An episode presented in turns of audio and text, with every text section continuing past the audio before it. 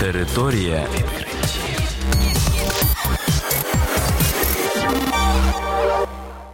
Вітаю вас у програмі Територія відкриттів. Кілька слів про новітнє та надзвичайне. У студії для вас працює Богдан Нестеренко. І сьогодні ви почуєте про наступне: емоції впливають на тривалість життя. На землі не залишилося місць з чистим повітрям.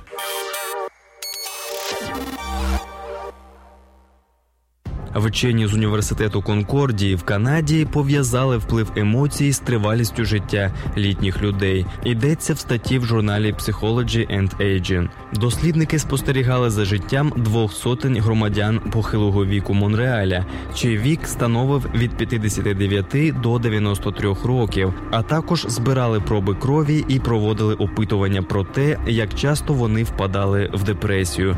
В результаті вчені дійшли висновку, що літні люди люди, які часто зляться, більше за інших страждають від запалень і хронічних хвороб. Передбачається, що негативні емоції можуть мотивувати людей, які тільки переступили поріг похилих років життя, і змушувати їх вести більш активне життя. Однак активність стає менш вірогідною на восьмому чи дев'ятому десятку років. В результаті цього злість приносить тільки підвищений рівень стресу, що негативно позначається на здоров'ї.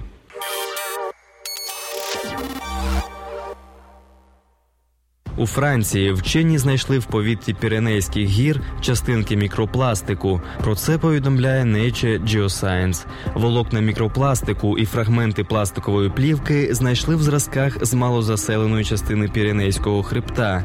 Фахівці відзначають, що це вкрай нетипово для цих місць. Це доводить, що частинки пластику переміщаються не тільки по воді, а і по повітрю. Окрім того, рівень мікропластику в гірському повітрі виявився практично таким таким самим, як і у Парижі. Фахівці підкреслюють, що на планеті можливо уже й не залишилося місць, які можна назвати чистими.